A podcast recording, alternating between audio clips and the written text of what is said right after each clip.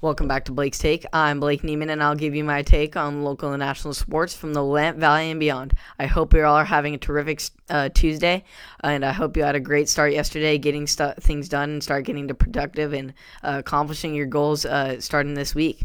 Uh, so let's get right into the sports. We had some great uh, action last night uh, in the NFL.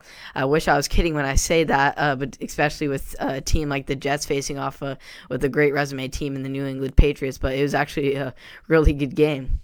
Uh, the Jets would get their early lead with a field goal on the opening drive. however, Cam Newton would respond with a read option touchdown to take the seven to three lead. But then Joe Flacco would throw a long ball to uh, Breshad Perriman for the 50 yard score. Uh, then, with 30 seconds remaining in the half, Joe Flacco would throw another dime to Jamison Crowder in the corner of the end zone to give the Jets the two score lead at half. Yes, the Jets had a lead at halftime. I know it's crazy that it sounds. Uh, ha- after halftime, uh, Rex Burkhead would get things started for the Pats uh, with a rushing touchdown to put the game within a field goal. Uh, yet at the end of the third, Joe Flacco would hit a wide open Breshad Perriman to go up 10 points going into the fourth, thinking that they were actually going to win a game this season. Yet with less than two minutes remaining, uh, Cam Newton would power one in to tie things up 27 apiece. Then, as time expired, the Patriots would hit a game winning 51 yard field goal uh, to survive the close call against the Jets. Uh, unfortunate loss for the Jets. They poured in a great effort, but I mean, when you're 0 9, it's not really effort at that point. But uh, I'm thinking that uh, the Jets will actually keep Joe Flacco in. He shows some promising skills, like he was uh, when he was with the Super Bowl. I'm not saying he had his Super Bowl skills last night, but he threw three touchdown passes. So, uh, great performance by him, and uh, uh, great for the Pats uh, breaking their four game losing streak this weekend. So hopefully they can try and bounce back and get back over 500 this season to stick with that resume for the Patriots. Uh, as far as MLB, we have some uh, news for the MLB awards today, uh, starting with the Seattle Mariners' Kyle Lewis winning AL Rookie of the Year uh, by unanimous decision. Lewis, uh, 25, received all 30 place votes last night in balloting by the uh, Baseball Writers Association of America.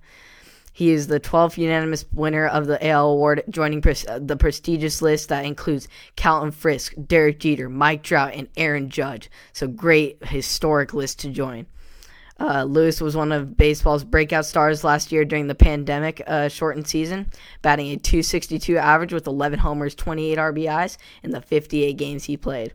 He led the big league rookies with 37 runs and 90 uh, total total bases and a 364 on base percentage. So great numbers there for especially for playing in a shortened season.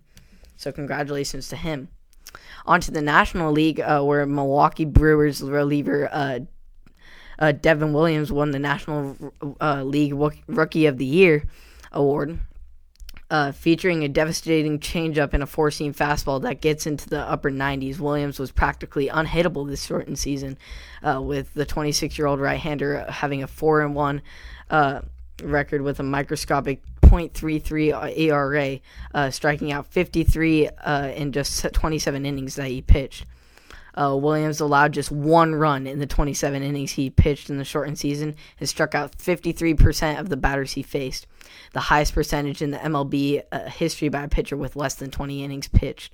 So, uh, great numbers. Uh, hopefully, uh, these two rookies will continue to uh, become into all stars and just really show themselves and, and prove that they are going to be a part of this league. And uh, uh, but I don't know. I mean, Randy Arozarena has really showed out this postseason, and I think he's definitely a future in this rookie class. But we'll see how how these rookies turn out in the future. Uh, as far as local sports go, uh, we we have the last session of season one uh, today, starting today, uh, with winter sports and basketball, wrestling, and swimming and other winter sports starting today and uh, leading on through the rest of the season. So let's hope they can stay safe, stay clear of COVID cases, so that we can uh, get the OSA and the state to approve us to move on into season two, where we'd actually start real competition uh, season two activities. So let's hope this all works out. So thank you for tuning in to another episode of Blake's Take. I appreciate you all uh, tuning in for the sports news, and it's great content here uh, that you'll get.